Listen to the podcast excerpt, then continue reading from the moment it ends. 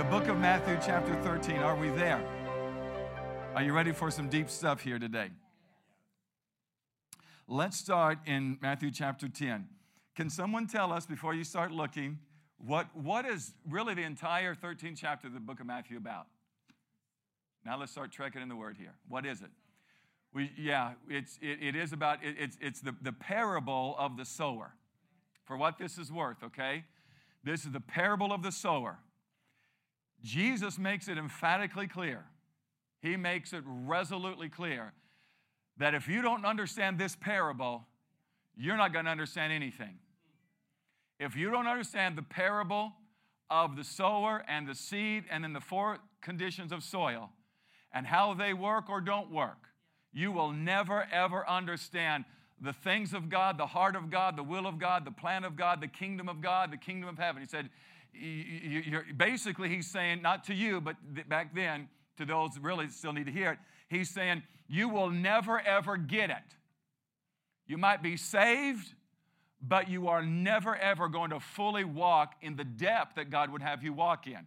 So, I'm, which I'm not teaching on the parable of the sower, and, uh, and of course the, the seed that is sown and on the different types of soil. But it is extremely important that you understand. I've taught on it before many times. I'm sure you've heard other teachings on it. You've said it yourself, I'm sure. It is profound. So, Jesus, he lays out the parable of the sower. That's what it's primarily referred to as, right? But there again, it's not just the sower, it's also the seed and also and the, the conditions of the soil. That, that's almost like this underlying gargantuan narrative in the parable of the sower. Jesus concludes the parable of the sower, verse 9, when he says, he who has ears to hear, let him hear. Tell me where you read that or you've heard that before. Book of Revelation, chapters 2 and 3. Jesus addresses the seven churches located in ancient Asia Minor, which we would still refer to it in some regards loosely Asia, Asia Minor, Middle East, eastern, eastern, western parts of Europe, even, but anyway, of course, all the way down to Rome and all that. So Jesus addresses seven churches, Asia Minor, Revelation chapter 2, and chapter 3. And all seven of them, he has, all but one actually, he has somewhat against them, he says. But anyway, he, he gives them he gives them an oversight of what's going on in those given in that given church.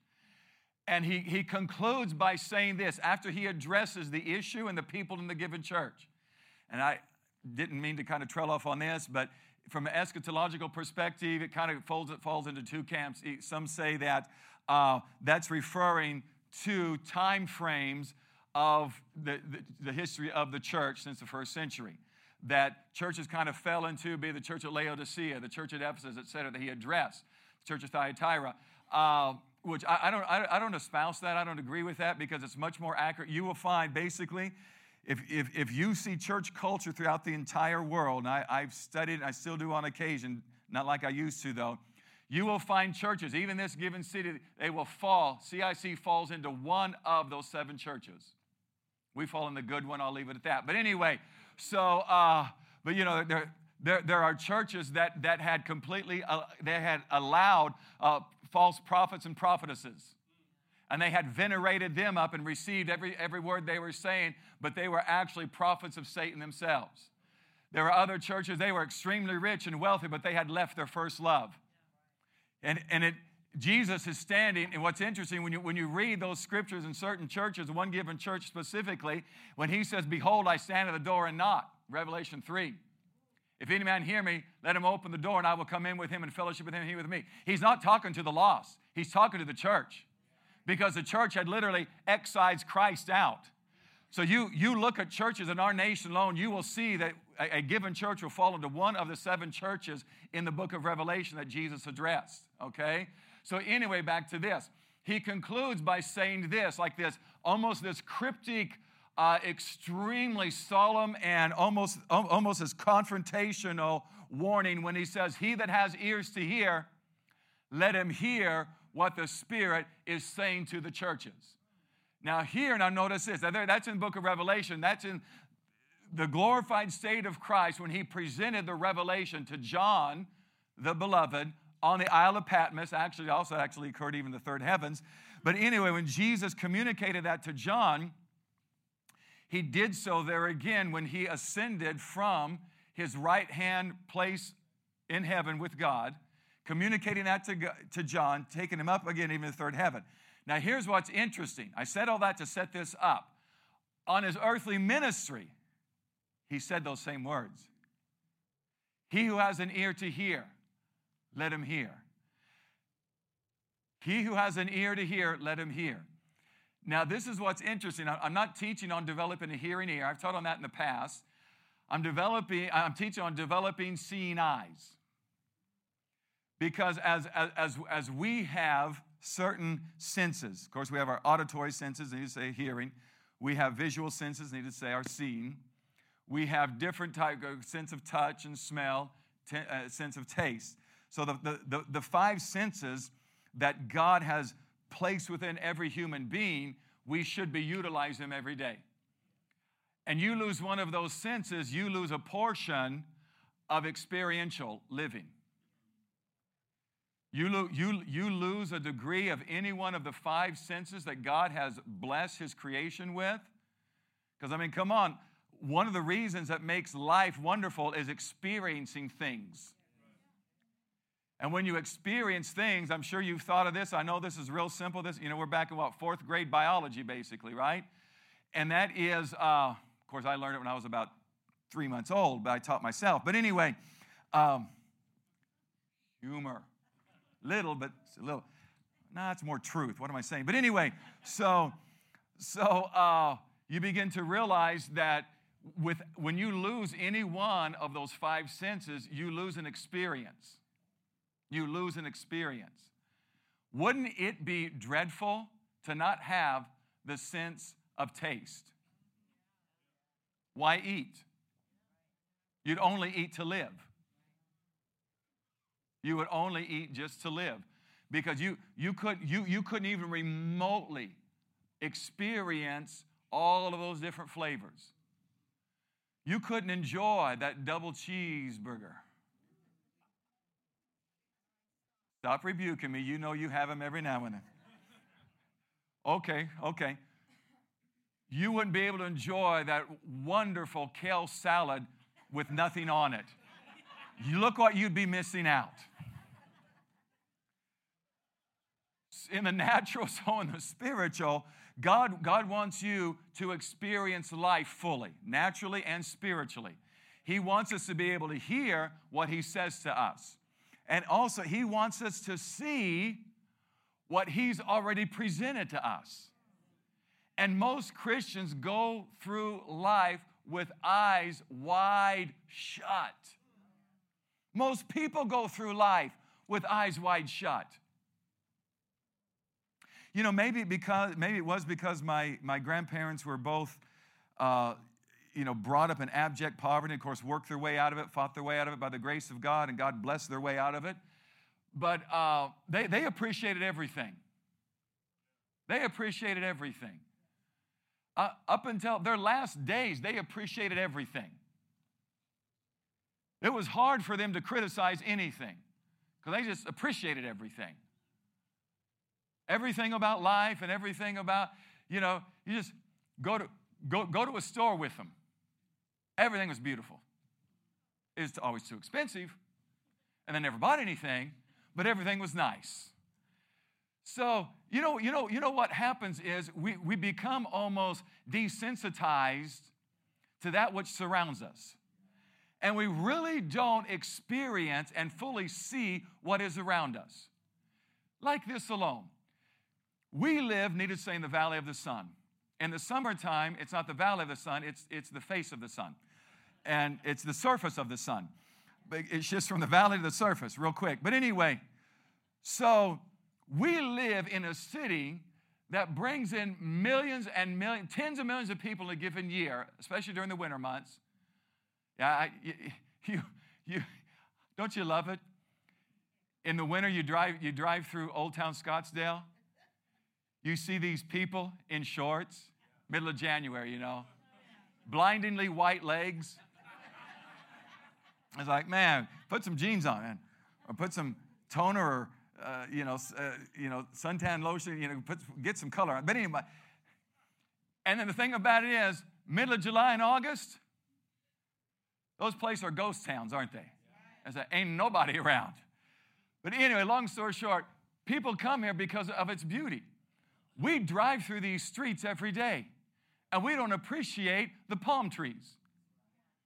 Have, has, have you ever brought anyone from out of state, be it family or non family, business associate, whatever? They come, out, come in from out of state and they just start oohing and on over those palm trees. Never ever done that. I, I, remember, remember one of the times when, when, when, when Marcus and Joni Lamb were here, this has been years ago, and uh, we walked out, of course, our other building, and we walked out of, of, of the house and going over to the main sanctuary, and he stopped and he said, Would you look at that? And I say, and I'm saying, you know, how, yeah, I don't know what he's looking at. I just said, yeah. I'm faking it until I was going to make it. But anyway, said, yeah. And then he said, Joni, look at that. Look at those palm trees silhouetted against the sunset. Isn't that beautiful? Now, see, the thing about it is, we see stuff like that every day and we don't think it's a big deal. We drive by Camelback Mountain, don't even look at it. Some of you don't even know that there's a mummy up there. And there's a monk that's praying up there right now. Some of you Googling, what in the world is he talking about? But anyway, we go, we go through things. We don't even see things. You know, oh, see, many reasons I love the rain. So we got one of our two rains we just got, you know, a few days ago this past week, an annual, our annual rainfall. So the first time it rained all year, we just got it. But anyway, uh, but man, and, when, when it started, you know, to eventually clear off and all that, you could see everywhere, couldn't you? Do you do this? I grew up here, and I remember, I remember a long, long, long time ago, in a galaxy far, far away, that before all this smog came in and all this growth occurred, on virtually every single day, you could see, which I grew up in Peoria, you could see the white tanks, you could see the Estrellas, you could, you could see Squaw Peak even back in, in those day and times. You could, you could see everywhere. You saw that this city is literally ensconced with mountains all around it. Now, of course, it takes a rain shower, drive all the junk out of the air, then you begin to see it. And this is what we're like. Many, many will begin to see, the, oh, aren't those mountains beautiful? And then as the smog starts coming back and the crud in the air begins to develop again, then everything becomes hazy. And most people walk around life like that. It's hazy to them. They really don't see, especially in the spirit. And all the time, Jesus saying, Listen, not only do I want you to hear this, but now he says, I want you to see this too. Verse 10 the disciples came to him. This is one of the reasons why they were disciples. It's one of the reasons why they became the apostles. One of the reasons why they, they, they became the foundational pillars that Christ built upon the church is because when the crowd was gone, they were still there. They wanted more answers. They wanted more knowledge. They, they wanted a more in depth understanding. They didn't want to get sound bites to pass on to other people. They, they, they wanted truth that, that helps you understand the truth. So they come to Jesus just for what it's worth. If you ever want more of God, you gotta, you, you gotta keep coming to Him when no one else is there. Keep coming to Him, a- asking questions, coming to Him, and seeking Him. And they come to him and they say, Lord, why do you speak to them in parables? Is really powerful and important here. Look at this. Verse 11. He answered and said unto them, Because it is given unto you to know the mysteries of the kingdom of heaven, but to them it is not given. My, my, my, my, I might not get any farther here today. Do you realize this? Now, I know you know this, but sometimes we need to be reminded of this. When you are a born again child of God, Every promise is expressly and directly to you. It's not something past, and it's not something that just occurred in those given portals of time in the Old or New Testament. Every time Jesus spoke to somebody and addressed them, and he addressed them, be it to correct them, be it to instruct them, or be it to bless them, that's for us today. That's why the Word of God is still quick and powerful, sharper than a two edged sword, it, meaning it's alive. It's alive and available and ready and willing and powerful to do what needs to be done in our life, right? This, this word is alive and it will come, to, come alive when you open your heart up to it, right? I know you know this. That's how you came alive when you opened your heart up to the living word, Christ Jesus. When that occurred, now, every single promise, every, every direct statement that Christ said, it's for you. So when you read this, don't think, oh, well, that was just for the, the 12 apostles. No, this is for you. Turn to somebody and say, This is for you. Verse 11 is for you. Now let's look at it from that perspective. I'm sure you already did, but now that everything's really clear. This is why Jesus said, I speak to them in parables. I speak to the people who only want the loaves and fishes in parables.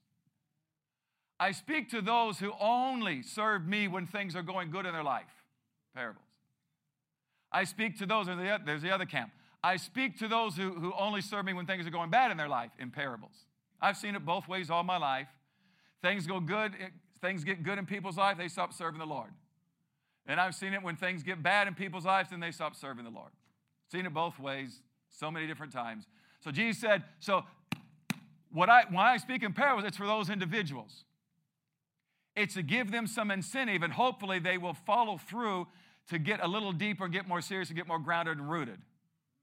Back to the parable of sower, right? Because everyone is going to fall into one of those four conditions. Everyone's going to. You all fall into the, the real fertile ground. Four of you receive that. Let me try that again you all fall into the real fertile ground that produces 30, 60, 100 fold. Amen? There we go. So look at this. So it says, Unto you, somebody say, Unto me. This is what's been given unto you.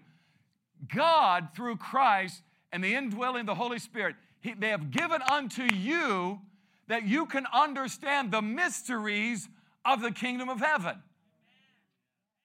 Oh, you ain't getting this. You ain't getting this. Lord, help me. Help me with this. You have been, since the foundation of the world, prophets and righteous people have desired to see what you see and never saw it, to hear what you hear and have never heard it. Which actually, Jesus goes on to say that in, you know, let's just do that. Verse 17 For verily I say unto you that many prophets have desired to see those things which you see and have never seen them, and many righteous men have desired to see those things which you've seen, and they have never seen them. Jesus saying, Do you understand that millenniums before you, since the creation of humanity being placed in the Garden of Eden, they have desired to see and understand the mysteries of the kingdom of heaven, but they weren't privileged. Not even Abraham, Isaac, Jacob, Moses, David. Go down the list, Isaiah every major, every minor prophet, they desired. They desired to see the mysteries of the kingdom of heaven, but they were not brought into this world in that given dispensation that we are now in. So Jesus basically saying, You guys need to understand where you are at in life. He's saying you need to understand what's going on. You need to understand the level of ministry that you are under. You need to understand the revelation that's being given unto you. You need to understand that there are millions and millions and millions of people that would give anything if they could be in your shoes right now and live in this present day and begin to see and understand the mysteries of the kingdom of heaven. That's why I don't ever take this, this referring to the new birth, to Christianity, to the things of God, the ways of God, the plan of God, the will of God, the word of God. Don't ever take it lightly. Don't ever take it for granted. I'm not implying that you do, but I'm imploring us not to.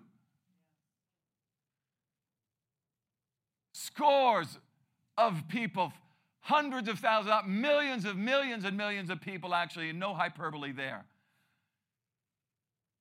have died and given their life even waiting for a promise that we now have.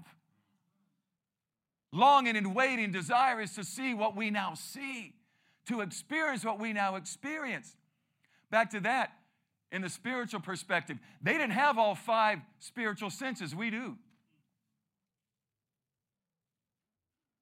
They didn't see. Now, by faith and by prophecy, word of knowledge combined with the word of wisdom, Isaiah prophesied in the spirit, he saw the birth of Christ, but he didn't experience it like you do.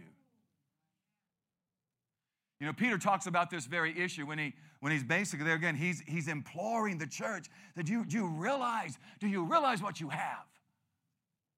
Do you realize what and who resides within you? You never fully realize the what until you know the who. And when you understand it's God the Father, God the Son, and God the Holy Spirit all combined into one dwells within you. Christ in you, the hope of glory. The Holy Spirit reside on the inside of you that continually quickens your mortal bodies, quickens your thought life, quickens your, your steps of the Lord every single day of your life.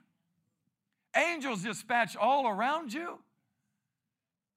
If you don't know the who, you'll never know the how and the can and the what.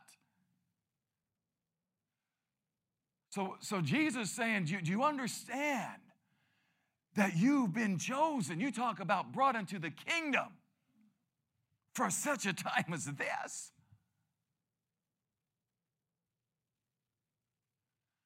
I am not a pessimist. I'm a realist. I'm a prag- pragmatist by all means. But above all, I'm a faithist. There again, a faithist, though, never, never denies the pragmatist issues of life throughout the world. I, I see the world, and personally, I believe that every child of God should see it this way. You should see it, there again, from a pragmatic view. This world ain't getting any better. It's not getting any better. Now, I'm not here to let you guys down or disappoint you, and I'm sure that doesn't burst your bubble. I'm sure you realize that. This world is not getting any better. Now, does that mean we shouldn't try to make it better? Absolutely not. Absolutely not. Across the board, Christians should be doing everything to make this world better. First and foremost, from a spiritual perspective, and say amen. We, we, we should be doing all we can do to make this world a better place to live. We should be encouraging people. We should be, with, those who are not born again, we should be doing everything we can to endeavor to introduce and bring them to the saving grace and knowledge of Jesus Christ. That's not bad, but that ain't good enough. I'm going to try that again. I'll try it verbatim. We should be doing everything we can every day of our life to introduce to people and bring introduce people and bring them into the saving grace and knowledge of Jesus Christ. He that winneth souls is wise. Wisdom is justified of her children, Jesus said. So anyway, as you we, we should help make this world a better place all we can. It doesn't mean you have to be a doormat and let people treat you bad. I mean, that, that's totally different you know, put that, keep that in a different compartment, just focusing just like this, face value, we're talking about, okay? So we should first and foremost make this world a better place spiritually speaking, amen? But across the board, we should, we should make this world a better place. I've said this many times, and, and sometimes people, I guess they think I'm joking, but I, I tell you, I'm an environmentalist to the heart. Ever, ever since I was a child, of course, you know, growing up and experienced wide open spaces, especially in northwestern Montana, just fell in love with that country and beautiful mountains, the trees, the rivers, the creeks, and uh, just beautiful, beautiful, beautiful. And um, and ever since I was a child, in the summertime, when I would see or hear, you know, see it on the news or hear about it, that there was a forest fire. I mean, it almost made me cry as a child, not out of fear, but out of it just it just moved me. It's like, oh, because they're going. I I love the mountains. I love. I mean, every, all, I love all of God's creation. I love I, I love the rock formations. I mean, come on, you know you know, you, you drive through Sedona, you got to say, my, my, my, my. Look at that. You know, I mean, yeah, I mentioned Camelback Mountain earlier, and just, you know, just, just what's in front of us throughout this valley and, and surrounding. You know, you go up to the Mogollon Rim, you go to the White Mountains, you go, my. I, I believe God spent a little extra time in certain places more than did others on the world, but it is a beautiful world, is it not? I personally believe that Christians should be, they should, they should get entrenched and involved in environmental causes. The earth is the Lord's. You ever read that one? It's in the Bible, Psalm 24, verse 1. The earth is the Lord's. We just focus on Psalm 23. Verse 24, chapter 24, verse 1 says, The earth is the Lord's and the fullness thereof. You, you, know the, you know the main reason why God allowed his people to go into Babylonian captivity, then Medo Persian captivity for a total of 70 years, don't you? And I'm talking real fast. You just listen to it again and slow it down. You're gonna, but you know why, right? Because they, they didn't take care of the earth. You know, the main, one of the main, there were 10 main reasons, that's like top of the list. God told them this is how you treat the land, this is how you treat the vegetation, this is how. Now, no, I'm, I'm not some environmentalist wacko uber liberal. I think you know me better than that by now. You see, th- th- this is what bothers me. This is what bothers me. The world hijacks everything that Christians back out of. Christian, Christians back out in many regards, uh, uh, except the wealthy ones and those who really know the Word of God. Christians back out of the monetary system. Why are you doing that? I ain't gonna pay your bills. I'm not responsible to pay your bills. You better understand how money works. And so what, what we've done, we, we, we've allowed, we've allowed the world to hijack things where, where the Christian, where children of God should be front and center in. You, you, you really study world history and you begin to understand that those who understood and those who didn't leave areas of society uh, in a vacuum, they actually help to change the course and history of this world in a better place. Real quick, like on this, fascinating. Which I've known this, I was reading more detail about this uh, from a monetary perspective, historical perspective. Do you realize that I know, I know you, you at one time, you, you knew this, at one time during the Ottoman Empire, the Muslims, Islam, pretty much monopolized the ancient world. They enslaved more people than had ever been enslaved during their rule and reign. They had more people enslaved than any other time in the history of the world. Just for what that's worth. They enslaved everyone. They enslaved people from Africa, people from Asiatic countries, and, and especially people from European countries.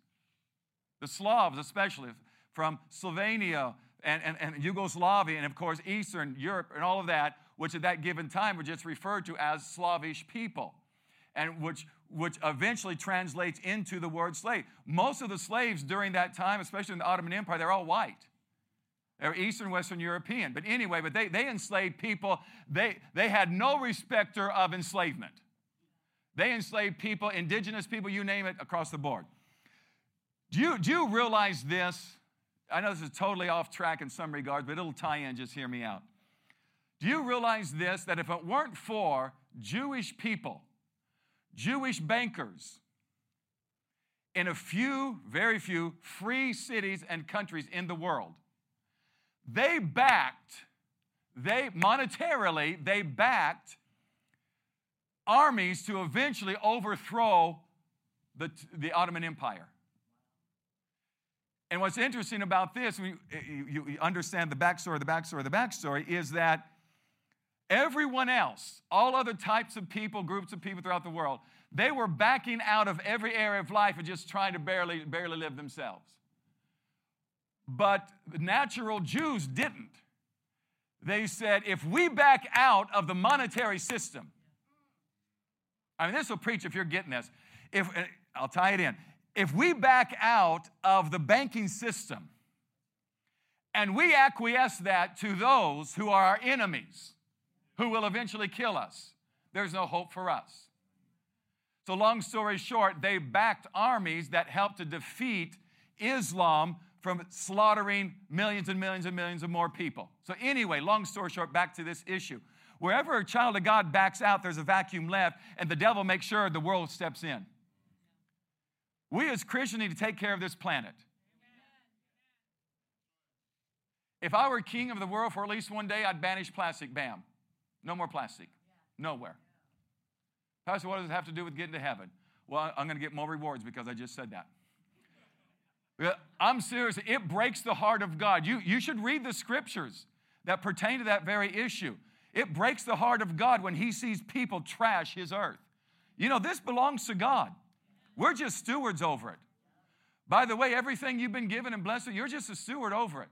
It ain't yours. So I said, well, well uh, oh, it is mine. I'm, I'm debt free in that area. Nah, it's still God.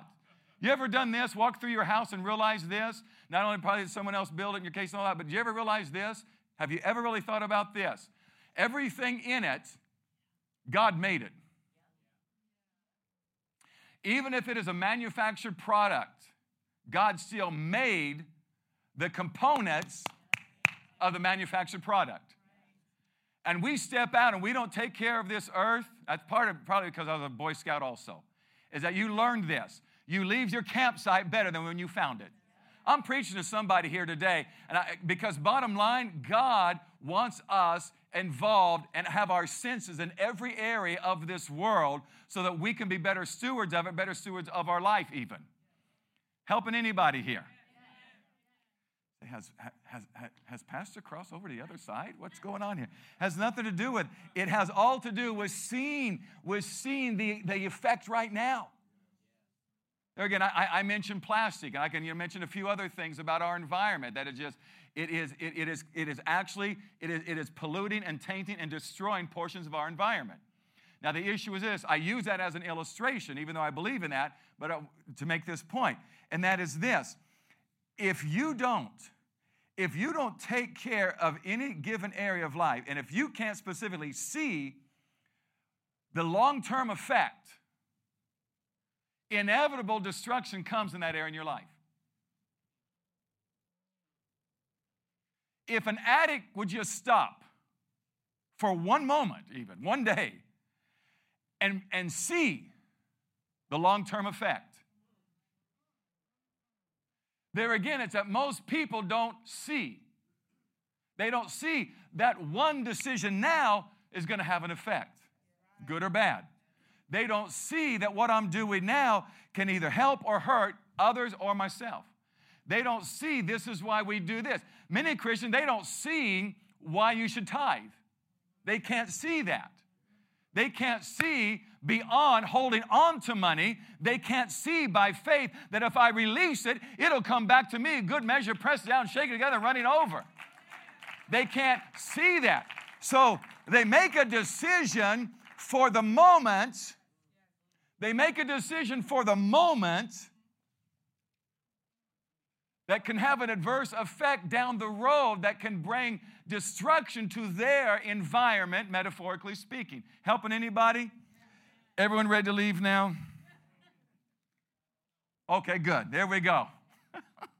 Notice this whoever has, to him shall be given. He shall have more abundance. Simple as that. Of the guys who was doing some work for me yesterday, uh, subcontractor, good guy, and it just he's been in construction industry for about 40 years, and and he'd never met my son James, and we were talking. I introduced him, so we were talking a little bit, and and um, he speaks good English, but it's just you know a little a little broken. He speaks much better English than I do Spanish, though. But um, anyway, then you know he just came out. He's going to get married and all that, just different things. And uh, and and one of the things that this gentleman said to James, he said, Here, "Here's some good advice: work hard and save your money." You know, I mean, I know that, that's so simple. We, we don't even give any credence anymore. You know, we want to hear something triangulated, you know, to the 10th power, seven ways from Sunday, you know, and then put in a book, you know, with all the hype and wrapped up in a, in a bow and, you know, get all, get all the machines after it. And we're, oh, this must be good. And bottom line, after you read 183 pages, they say, yeah, work hard and save money. Spent all that money, Madison Avenue marketing techniques, you know, got out. And of course, they made millions. But anyway, bottom line is this we got to get back to this is that you ought to be able to see that when you begin to see things and I perceive them accurately, more will be given unto you. There'll be more abundance. Those who can't see, those who don't have, even from them shall be taken away. Those things that he doesn't have. Therefore, I speak I to them in parables because they see and see not. I'm finally getting the crux of the message here. So I'm speaking them in parables because they, they see, but they actually can't see. He, he, he does that because he wants everyone to see, but he wants you to apply a concerted effort. Because this doesn't come easy and it doesn't come overnight. Of course, we live in a society of instant success, overnight success, right? Everyone is, right? And then you begin to really know that person or you begin to read about that person, they've been doing that for 38 years. There's no such thing as it. So Jesus is saying, listen, I want you to begin to see what most people can't see. The main reason that people achieve greatness in life, be it in the spiritual realm or even the natural realm, who aren't even born again, is because they can see what other people can't see. Every time something occurs in life, you put 100 people together and, and ask them what they see, you're going to probably hear about, you know, 90 plus different things they saw. And bottom line, it comes down to this. When you see something, do you see a problem or an opportunity? I mean, you got to get to this point when, when things occur in your life, you cannot see it as a problem. You cannot see it as, as, oh, it's over now. You have to see it as God setting up the biggest breakthrough in your life that you're ever going to see. You have to see problems, you have to see difficulties, you have to see challenges in the light of the Word of God that everything you see is nothing more than an opportunity for God to reveal Himself bigger in your life. However, you're seeing something in life, you got to see it like this I see that God is going to do something great in my life. Something great in my life. For more information about our teaching resources, visit our website at ciclive.com.